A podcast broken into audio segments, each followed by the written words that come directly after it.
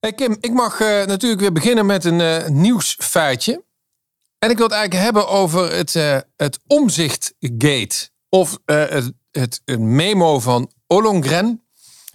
En ik wil dat doen vanuit een hele andere invalshoek. Want heel Nederland is natuurlijk in de gespeelde verbazing gevallen dat er zo'n memo bestaat. Maar ehm, ik ben ook elke dag bezig met wat de beste opstelling van mijn team is. Want uiteindelijk doen mensen ertoe. En ja, het is vreselijk dat dat ergens op een briefje staat. Ehm, maar laten we elkaar geen mietje noemen. Uh, volgens mij hoort dat ook bij leiding geven en besturen. Dat je nadenkt over wat ehm, de beste opstelling is. En welke mensen daar wel bij horen en welke mensen daar niet bij horen. Dus Kim, ik zou wel eens tegen jou aan willen houden. Is dit geen gespeelde verbazing? En eh, is het niet een beetje omdat het zo hoort, maar vinden we niet eigenlijk dat het heel normaal is dat je dit soort dingen bespreekt?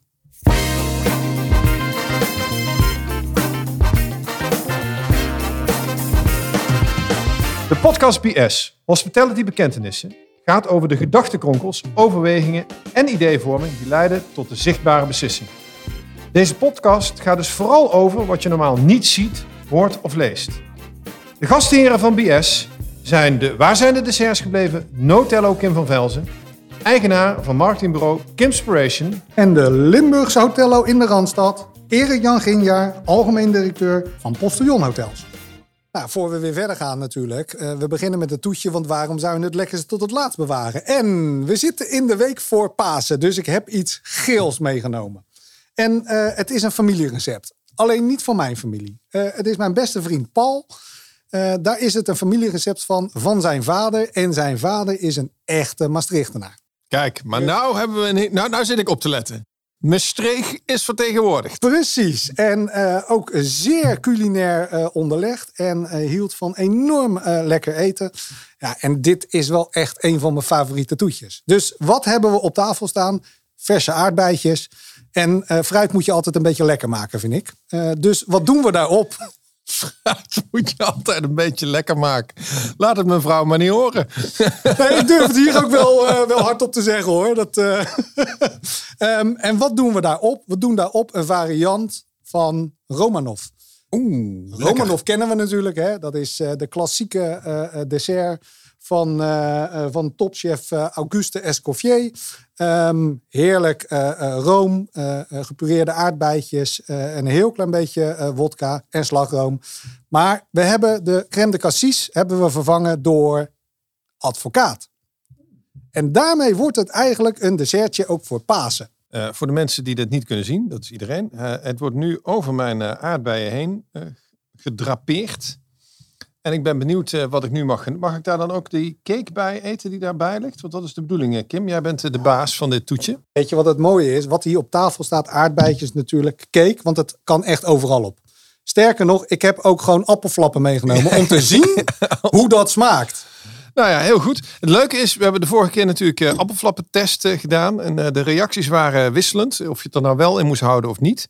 Ik vind het heel leuk dat we dit keer uh, wat verdieping hebben in wat het gerecht is en waar het bij, vandaan komt. Dus ik ben ook heel benieuwd naar de luisteraars of dit uh, met wat achtergrond uh, op algemene consensus kan rekenen of niet. Ik ga het nou proeven. Ehm, dat gaan we doen met een stevige scheut van die advocaat. Ah, dit is zo ontzettend lekker. En een advocaatje kennen we natuurlijk allemaal hè, voor beppende oudjes. Wat ik heel mooi vind, is die advocaat is eigenlijk... Um, helemaal niet zo aanwezig. Ik was een beetje bang. Uh, ik ben niet zo van de, pure advocaat. Maar dit is echt uh, heel lekker. Ja, Wat een toetje. Het, uh, het shotje wodka doet het hem. Het shotje wodka, ja. Mag ik nog wel uitrijden dadelijk? Of, Ja, ik heb me nog wel een beetje ingehouden. Dus we blijven ook wel helder. Want we gaan door naar Dit Was Het Nieuws. Dit was er in het nieuws. Goed, dit was het nieuws. Kim. De memo. de memo. Wat vind jij? Ik, uh, ik vind het uh, lastig, omdat volgens mij is er heel veel gespeelde uh, verontwaardiging. En de verontwaardiging die echt is bij mensen. Ja, ik weet eigenlijk niet of ik die nou naïef moet vinden of dat die gewoon hier echt nog nooit van gehoord hebben dat het op deze manier werkt. Want ja, het gaat op deze manier. Het gaat om het beste team. Het gaat om mensen. Door, uh, je kunt allerlei plannen hebben, maar het zijn uiteindelijk de mensen die ervoor zorgen die de plannen tot stand komen, dat die uh, versnelling uh, er komt, dat andere mensen weer meegaan in dat verhaal. Dus ja, ik vind het een, vind het een hele interessante om te zien. Politiek is het denk ik gewoon gespeelde verontwaardiging. Want al die politici weten toch gewoon hoe het zit. De grap is natuurlijk, hoe gaat het dan verder? Hè? Want ik probeer me dat dus voor te stellen. Nou gaan we dus dadelijk dan misschien wel vaststellen dat er een vertrouwensbreuk is. Terwijl volgens mij zou het moeten gaan over een nieuwe, nieuw leiderschap als de slogan van Sigrid Kaag. ik lees heel veel over transparantie en, en openheid en leiderschapsstijl. zeker in Den Haag. dat Twitter staat er vol mee.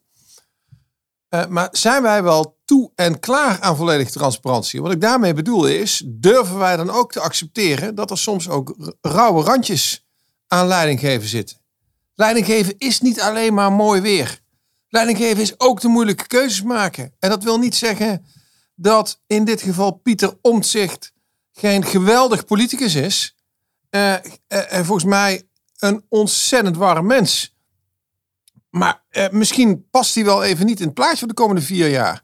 Nou, dat gebeurt ook in het bedrijfsleven ook wel eens. Daar staat ik ook wel eens vast. We hebben ontzettend fijn samengewerkt de afgelopen jaren, maar het gaat even stoppen. Nou, wat, wat bij mij moeilijk zit, is dat de gespeelde verontwaardiging en de gespeelde, ja, geschonden vertrouwen, alle 17 moeten weer opnieuw langskomen. Ja, dat komt echt over als een rituele dans, waarvan ik me echt afvraag van hoe, hoezeer zijn ze dan echt verontwaardigd? Uh, uh, hoezeer is dat vertrouwen dan echt geschonden? Ik geloof het namelijk niet. Met alle respect voor al die uh, fractievoorzitters. De oppositie die ziet dit als kans, snap ik ook. Vol op invliegen, dat is je rol ook. Maar de partijen die tot een mogelijke coalitie gaan behoren, um, ik vind dat je er wat van mag zeggen. Je mag er wat van vinden, altijd. Maar het geschonden vertrouwen, ja, dat komt bij mij zo ontzettend uh, gemaakt over. Los van het feit dat het echt ridicul is. En ik las het ook volgens mij bij de Telegraaf. Echt in alle landen om ons heen zou een verkenner nooit het nimmer zelf met haar papieren zo naar buiten lopen. en daar zouden minstens twee mensen achteraan lopen met, met de, de, de papieren de in de tas. Hè? en wij leven dan weer in zo'n knullig landje. Dat, dat is notabene de minister van Buitenlandse Zaken, verkenner met die papieren onder de arm naar buiten loopt. Ja, dat is natuurlijk ook van een knulligheid waar je u tegen zegt. Dat stukje ben ik het helemaal mee eens. Maar uh, uh, ja, de verontwaardiging. Uh, het, het, het, lijkt alsof Nederland in een geromantiseerd sprookje leeft. Hè? Um, en we krijgen nu een inkijkje in. en dan zeggen ze dat in de, in de echte politiek. Um, nou ja, ik zou zeggen, kom eens een kijkje nemen in het echte bedrijfsleven van leiderschap en leiding geven. En daar hoort ook nogmaals, daar hoort keuzes maken bij. En ik vond jouw quote heel mooi. De mens doet ertoe. En wat dat is zowel pro als contra uitlegbaar. Het gaat om de, de beste opstelling. Ja, en ik vind ook dat uh, Voor iedereen, land, hè? Ja, en iedereen mag wat vinden dus uh, van uh, omzicht in de zin van Hoekstra. hoe gaan we daarmee om? Dat mag iedereen vragen. Maar we moeten niet gaan lopen spelen en allemaal op eieren gaan lopen dat dit soort vragen aan de orde komen. En volgens mij gaat er ook helemaal niks wordt er afgedaan aan de mensomzicht. Nee, dat dus... heb ik ook, die, die indruk heb ik ook niet. En, en dat zou ook dat zou onterecht zijn. Maar ja. we, ik denk dat het heel logisch is. Maar goed, we zijn het eens. Dat is jammer. Want in deze podcast zou het juist over tegenstellingen moeten gaan. Dus we hebben onze tijd niet volgemaakt voor dit onderwerp. Maar ik denk dat wij door moeten naar, de volgende, naar het volgende onderwerp. En dan moet ik even nieuws Kim aankijken. Want Kim is ceremoniemeester van deze podcast. Dit zijn de ingestuurde vragen. Vandaag bellen we met Maarten Wessels.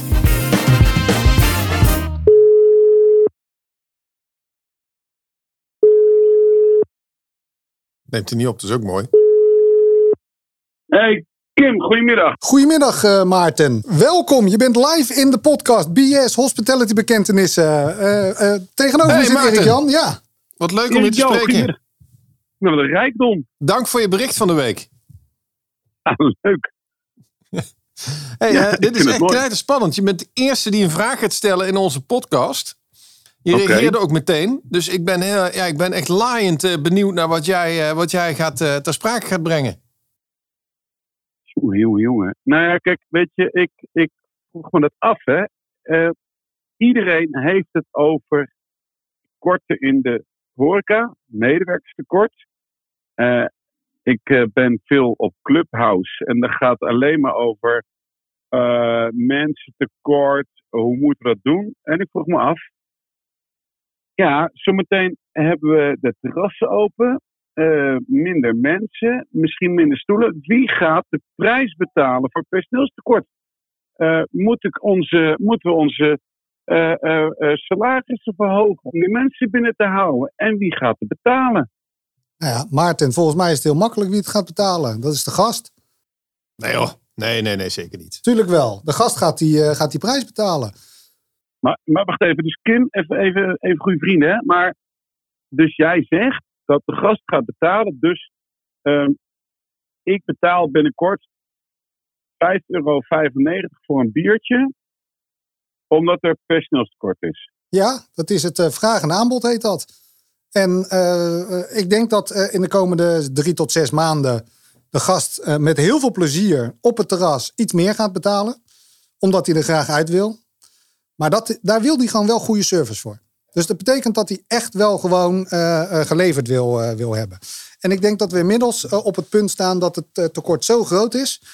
Dat je eh, zeker met een lage capaciteit, dat je aan dat vraag- en aanbod eh, eh, spel, spel komt. Dat de gast echt wel een prijs hiervoor gaat, gaat moeten betalen. Nou, ik zou stelling durven nemen. Ik denk dat, dat bedrijven, horecabedrijven, die de rekening niet bij de gas leggen, op de lange termijn zekerder zijn van het overleven van deze crisis. Waarom zou ik de gas laten betalen voor wat er ontstaan is?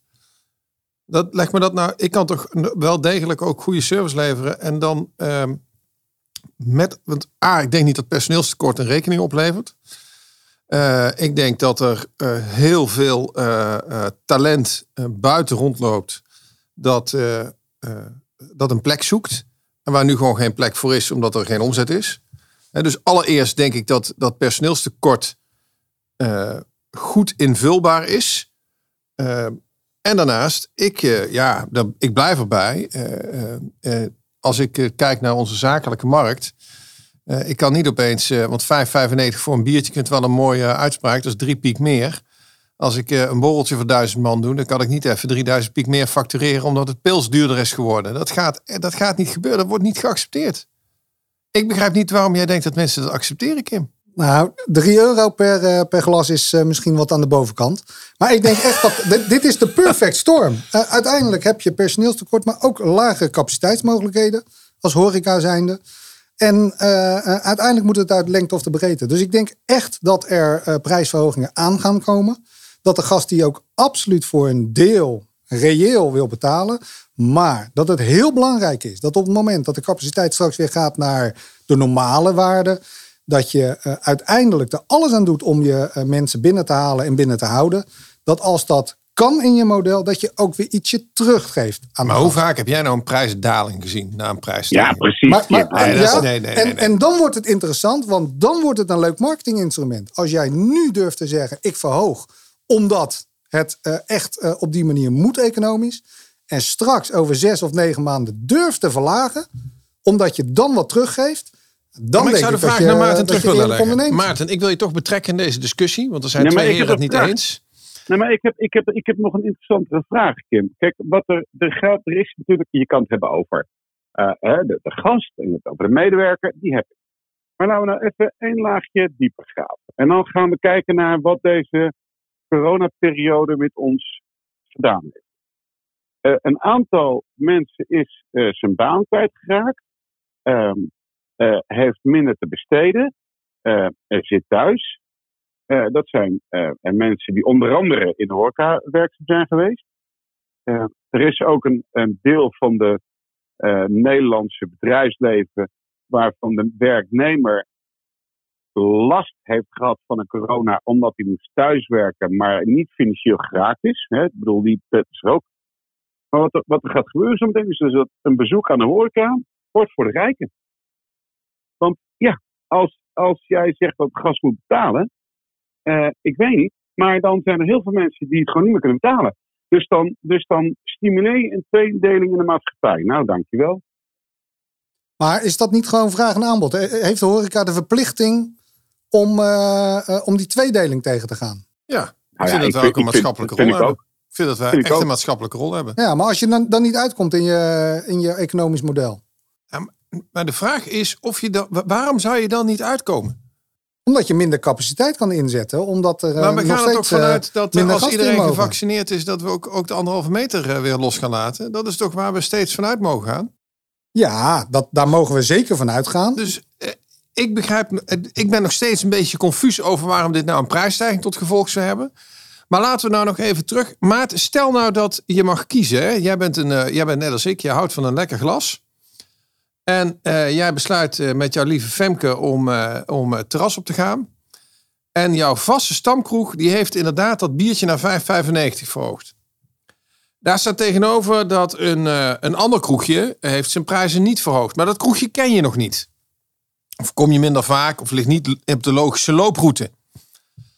Ben jij dan bereid om om te lopen, de fiets te pakken of de auto te pakken om naar dat kroegje te gaan waar de prijzen niet verhoogd zijn? Of zeg je dan, nee, ik ben zo loyaal aan mijn vaste stamkroeg, dan ben ik bereid 5,95 te betalen? Ja, dat is natuurlijk heel spannend. Hè? Want uh, het, het, begrip om een fiets, uh, wijn kennen we, om een fiets bier nog niet. Uh, maar, um, omfietsbier, die ga ik onthouden. Omfietsbier zou dat kunnen zijn.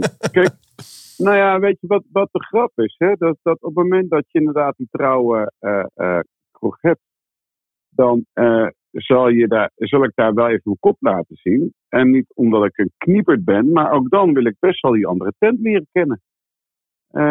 want ja, gaat het nou om het sponsoren van je vaste stek? Of gaat het over ik heb dorst? Nou, voor mij gaat het om naar een fijne plek gaan. En uh, daar hoort, uh, wat mij betreft, ik denk dat jij de spijker op zijn kop slaat. Hè. Ik probeer het ook even op mezelf te projecteren. We hebben echt bij ons in het dorp, echt, ik mag het geen dorp noemen, bij ons in de stad, hebben wij ook een aantal prachtige horecatenten. Uh, maar ik weet niet of ik zou accepteren dat ik daar 5,95 voor mijn glas bier moet betalen. Ik weet niet of ik zou omfietsen. Ja, want, ik... want, als je loyaal bent en je voelt je daar thuis. Waarom? ik, nee, ik zit even na te denken. Ik zou het niet doen. Nou, maar ik zit even na te denken. Gaan naar een ander. Ik, zit even na te denken waarom ik dan inderdaad naar een ander zou gaan. Op het moment dat ik de redenen weet dat deze prijs, uh, prijsverhoging uh, uh, er is. Um, ik weet het niet of ik zou, zou. Dus ehm, er zijn nu, de auto's worden duurder, omdat er productieproblemen zijn in China. En als je met die chip, chips die in de auto zitten, dus als jouw auto naar 20.000 piek duurder wordt, vind je niet erg om die 20.000 euro op tafel te leggen, want je begrijpt de redenen. Nou, ik weet niet of het met een auto zo is. Want uh, het ligt er maar net aan welke uh, emotionele uh, binding je hebt met wat. Hè? Nou, die heb ik niet met een auto. Maar misschien wel met mijn kroeg. Met die plek, Kim, met het eten. Knijpen. Nee, luister Kim, ik hoor wat je zegt. En nou, dat is een goede intro om te zeggen, ik ben het niet met je eens. Hè? Ik hoor wat nee, je zegt. Dat is... Ik hoor het, dat, is een hele na, dat is een hele nare managementuitdrukking. Maar het is ook de bedoeling, waar, hè? Dat... Nee, maar waar het over gaat is dit, Kim. Jij zegt, als ik de redenen weet, dan gaat het over, dan gaat het over doe ik het wel, doe ik het niet. Hè? Dat zeg je.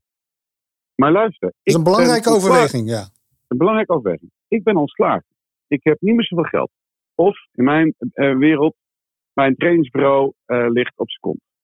Dat betekent dat, en nou betekent wat breder, dat geldt niet voor mij privé, maar dat er best wel veel mensen zijn die minder te besteden hebben. Denk je nou echt dat die mensen eerst gaan bellen naar een vaste kroeg?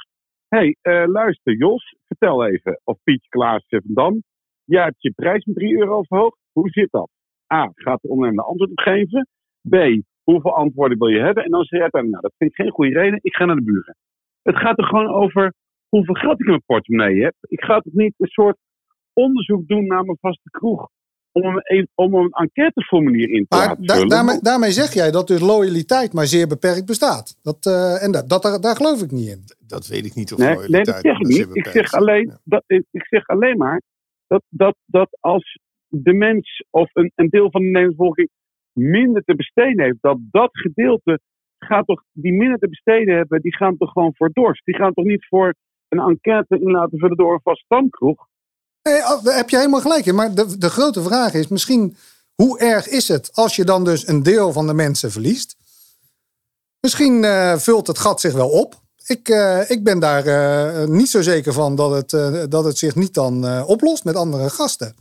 Is, is er een over- of een ondercapaciteit inderdaad? eh? Ah ja, wat nog wel interessant is, is, is er dan een emotionele, eh, eh, of is er een, is er een kantelpunt? Hè? Dus eh, als eh, je biertje nu, eh, zeg maar even, Waar ligt de tipping point? ja precies Ja. 2,50 is eh, en eh, daar zou 2,75 voor gemaakt worden. Ja, ik denk dat dat geen kantelpunt is om. eh, om te Nee, nee, nee, maar ik, dus ik probeer Ja. dus hè, te te zeggen, Ja. hè, er zijn, ik denk dat, dat hier best wel een marge te maken is. Eh, maar ik vind dat in beginsel, en daar, daar deel ik de mening van Maarten echt, ehm, dat juist de komende tijd gaat het erom dat we ook met z'n allen zorgen dat iedereen weer lekker naar buiten kan. eh, weer in staat is om met elkaar af te spreken. En dat dat voor elke portemonnee is. Maar En- in dat licht wil ik het nog wat verder trekken, Erik Jan. Sorry dat ik breken. Nee, ik vind mag. hè, dat, dat, want Kim heeft het, en terecht hè, Kim, over capaciteitsproblemen. Hè, van hey, het is te kort en later eh, mogen we naar buiten. En, en jij zegt, Erik Jan, die anderhalve meter gaan we ook laten eh, vieren. Misschien is het wel zo dat de overheid een taak heeft om te zeggen: oké, we gaan open, maar met 30 eh, stoelen. We willen wel dat eh, de horeca breed maatschappelijk toegankelijk blijft. Dus wij snappen dat jij nog niet je maximale omzet kan halen. Dus eh, eh, wij, eh, de- we, we verlengen de TOZO en nog met een twee maanden. En pas als die anderhalve meter voorbij is, dan moet je het gewoon zelf lekker uitzoeken. Maar we snappen dat je minder omzet kan maken. Ik denk dat er een verlenging moet komen. Ik denk dat je gelijk hebt, maar dat is, dat is inderdaad wel weer een volgende discussie die je zou kunnen voeren. Maar ik denk dat je gelijk hebt dat zolang er eh, beperkende maatregelen zijn, zoals die eh, eh, anderhalve meter bijvoorbeeld, het heel logisch is om te zeggen we verlengen de steunmaatregelen. Maar doen ze om ons heen ook. Dus ik zou niet weten waarom onze overheid dat niet doet. Tot nu toe zijn ze misschien wel wat later, of, maar ze hebben tot nu toe steeds die maatregelen verlengd. Dus ik verwacht dat dat nu ook gaat gebeuren. Hey Maarten, om af te ronden, e- eventjes om af te ronden. Ehm, tuurlijk, bij 5,80 euro, laten we heel eerlijk zijn, daar fietsen heel veel mensen om. En dat ik misschien zo stomzinnig ben om dan nog eh, steeds naar diezelfde kroeg te gaan. Dat zegt eh, meer over mij dan dat het over de doorsnee eh, Nederlander die naar de horeca Hoor je gaat. even, hij haalt bakcel, Hè? Maarten. Nee, maar op die 5,80 euro. Maar wat voor mij wel heel belangrijk is, dat we ook niet in de horeca te bang moeten zijn om soms een richting te kiezen waar misschien ook wel een prijsverhoging bij zit. Ja, maar dat Ehm, ben ik met je eens. dus, dus voor mij vind ik ook dat we die eh, discussie soms wat scherper mogen, mogen voeren. En 5,80, ja, weet je, eh, ik kan me wel een voorstelling maken bij wat voor soort kroeg dat is hoor. Die met 5,80 eh bierprijs werkt. Nou, kijk, kijk, Kim, ik denk dat het echt afhangt van wat voor soort bedrijf je hebt. Weet je, ik bedoel, dat, dat snap ik ook. Hans Wolde kondigde gisteravond aan dat hij zijn prijs wel, ook heeft verhoogd in Bruut 172. Weet je, nou, dan ga je daar eten. Wie van de gasten die daar gaat eten, zal erom malen dat het 20 euro duurder is? Ik denk weinig. Maar als het nou gaat over de platte kroeg, bruine kroeg om de hoek, dan moet je echt uitkijken met die prijsstijging. Daar ben ik echt van overtuigd. En een prijs verlagen, mijn grootje penhoutvlot. Echt waar. De eerste horecaondernemer die dat gaat doen, Die heeft een nou- briljant marketingplan in handen. echt serieus, die moet nog geboren worden. Maar- misschien en wel. Misschien dat, en misschien dat naar aanleiding van deze podcast mensen zeggen, "Oh, dat doe ik al heb ik vier jaar geleden al gedaan. Nou, welkom. Maar eh, ik weet niet of die marketing of, of, of eh, de, de bewoner van de hoeksteen van de samenleving vatbaar is voor marketingplannen van Café Het Hoekje. Ik denk dat je gelijk hebt. Ik vind het een mooie afsluiting. Maarten, dankjewel dat je hebt ingebeld. Ik vond het echt superleuk je te spreken zo. Dankjewel eh, Maarten. Bedankt mannen, fijne podcast. Dag. Bye. De curieuze zaak van deze maand. Ja, we komen nu bij een onderdeel wat altijd wel leuk is. En dat is de curieuze zaken. Ha, ja. Je hebt mij gevraagd, wil je daarover nadenken, Erik-Jan? Eh, nou, dat, heb ik gedaan. En eh, ik het is ook wel de, de, de hospitality bekentenissen. Of eh, de bullshit. Maar laten we dit maar de, een bekentenis noemen on-air. En ik ben benieuwd hoe jij daarin in zit. Maar eh, ik beken hier dat ik eigenlijk een pleurishekel heb aan slapen in hotels.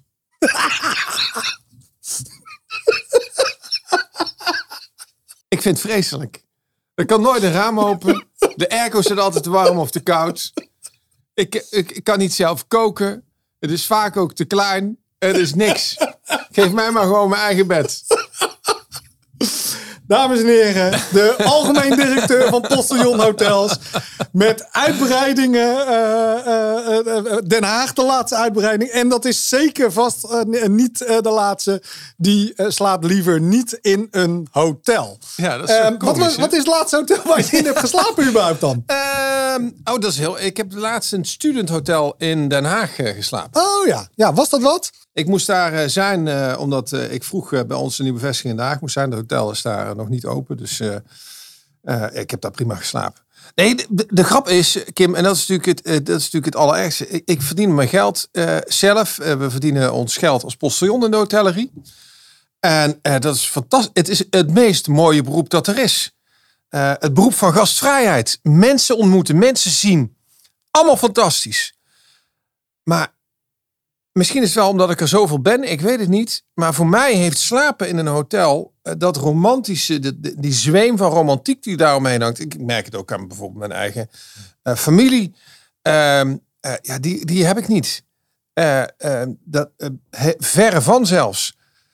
Ik ben zo blij als ik gewoon mijn eigen bed zie. Misschien zit er ook wel inderdaad een deel beroepsdeformatie in natuurlijk. Hè? Ik kan Ehm, ook nooit in een hotel zijn zonder dat ik wat te zeiken heb. Nee, dat, dat, dat hoort er denk ik bij. Maar misschien maakt dat ook wel waarom je zegt van ja, ik ga er gewoon liever niet slapen. Ik bedoel, dan ben ik gewoon weer eigenlijk eh, eh, daarmee bezig. Of zijn het gewoon de kleine kamers? Want dan kies je gewoon het verkeerde hotel. Ja, zeker. Ja, dat kan Dan natuurlijk ben ik ook. een te grote krent. Ja, Ja. dat kan zeker. Eh, nou, zeg maar, snel even een uitstapje. Toen wij net voor het eerst naar buitenlandse beurzen gingen.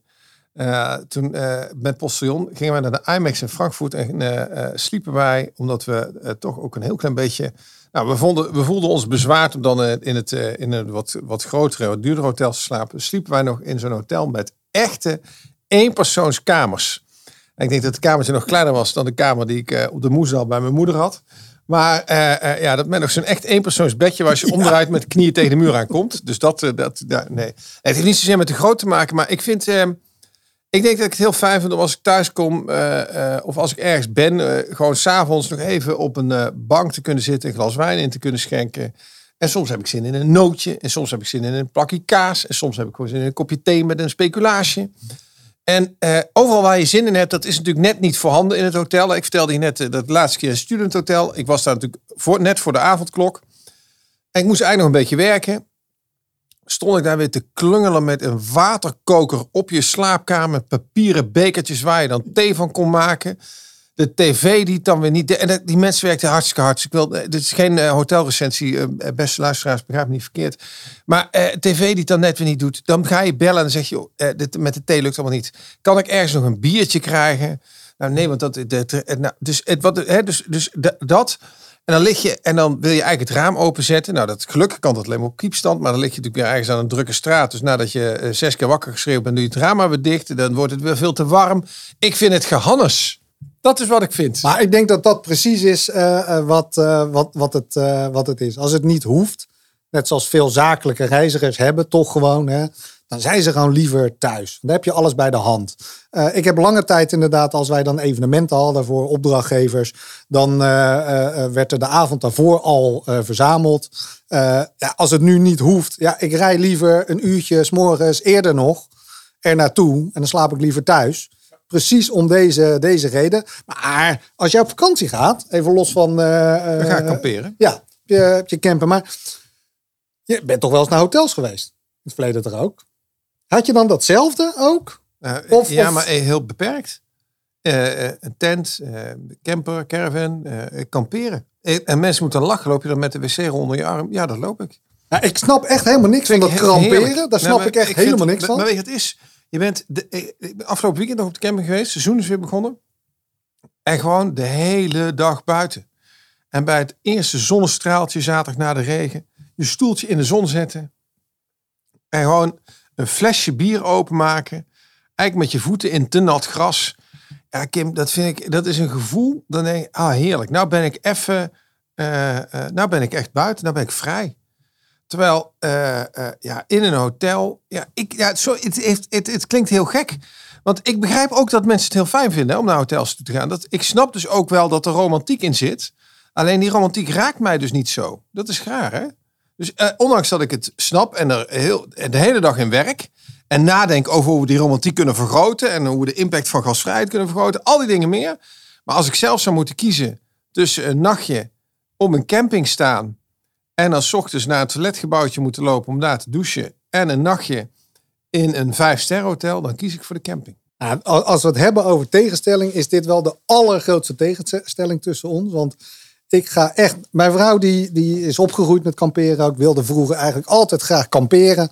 Ook met mij. En dan zei ik van, nou, ik vind het helemaal prima. Zet jij je tent rustig op op het grasveld bij het Vijfsterrenhotel. Maar ik ga gewoon echt van mijn leven niet in een tent. Ik ben één keer gaan kamperen. Dat was in Afrika op onze huwelijksreis. Maar dat was in zo'n tent met een tweepersoons bokspring en een eh, badkamer eraan. en ik ben daar zo trots op nog steeds. En mijn vrouw zegt nog steeds, dat mag je geen kamperen noemen. Nee, dat is ook geen kamperen. En, en eh, de romantiek, daar kan ik me iets bij voorstellen, hè, die jij beschrijft. Maar ja, ik, ik zie die romantiek toch wat meer inderdaad dat ik eh, lekker wakker word in een heel goed bed. En dan eh, rustig op mijn balkon of mijn terras inderdaad aanschuif met een lekker kopje Nespresso. en daarna rustig naar het ontbijt slof. Ja, mooi hè? Nee, dus het is echt, eh, eh, ja, dit is echt wel een bekentenis. En ehm, eh, het legt voor jou misschien de lat ook wel hoog. Als jij de volgende keer met een curiositeit moet komen. Ja, dat, dat legt het zeker. Maar daar gaan we zeker de volgende keer zal ik met een curiositeit komen. Ik ben benieuwd. Dit is het lichtpuntje van de maand. Kim, ik ben, echt ehm, ben eigenlijk wel benieuwd. Wat is jouw lichtpuntje van de afgelopen maand geweest? Mijn lichtpuntje van de afgelopen maand is dat we bijna de terrassen op mogen. Eigenlijk had het nu zo'n beetje wel moeten gebeuren. En het wordt piep nog mooi weer ook.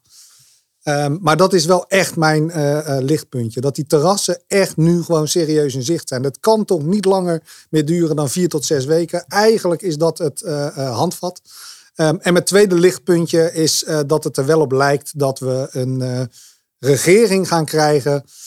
los van het memo-gezeik wat ze zichzelf daar in Den Haag aandoen. Maar dat we wel redelijk snel toch kans hebben op een regering. Met misschien wel een minister voor gastvrijheid. Ja? Eh, Wordt dat gefluisterd? Dat wordt gefluisterd. Ja, dat zou echt wel heel geweldig zijn. Ehm, ik, ik heb wel eens begrepen dat je altijd moet ontkennen dat je eh, eh, dat wil of dat je dat wordt. Dus we gaan het ook niet vragen op dit moment. Ehm, maar ja, dat zou wel een hele bijzondere zijn als dat gebeurt. Maar ik, ik hoop ook echt op een, op een ik, denk dat het voor, ik, ondernemersprogressief denk dat, ik denk dat het voor onze branche eh, zo verschrikkelijk nodig is dat er ehm, aandacht komt voor onze branche in het regeerakkoord. Om zo ook precies zo, zo- de vraag van Maarten ook, eh, verlengde steun. Eh, maar dan denk je even door aan de zakelijke evenementenbranche. Die al een jaar lang geen, geen acquisitie hebben kunnen doen. Daar zit een lead uit van 18 tot, eh, tot eh, eh, 36 maanden op. Ja, daar, daar moet gewoon ook nog eh, de komende vier jaar aandacht voor onze branche zijn. Dus eh, zo'n ministerie, ik juich het toe. Nou, en wat wel gebleken is het afgelopen jaar, dat aandacht voor elkaar kan ook de pijn van zo'n lockdown en eh, zo'n eh, eh, epidemiejaar enorm verlichten. Omkijken naar elkaar. Dat is natuurlijk waar die branche echt gewoon fenomenaal goed in is. Ja, aandacht geven. Goed. ik wil jullie allemaal weer ontzettend hard bedanken voor het luisteren. Het was voor mij weer genoeg. Heb je vragen? Wil je iets belangrijks delen? Contact ons via LinkedIn, bel ons. En ehm, ik weet zeker dat die eh, iets meer dan 10 luisteraars eh, eh, misschien wel 20 worden als we geluk hebben. En zo niet, dan zien we wel weer wat we dan doen. Maar voor nu bedankt voor het luisteren en tot de volgende BS Hospitality Bekentenis.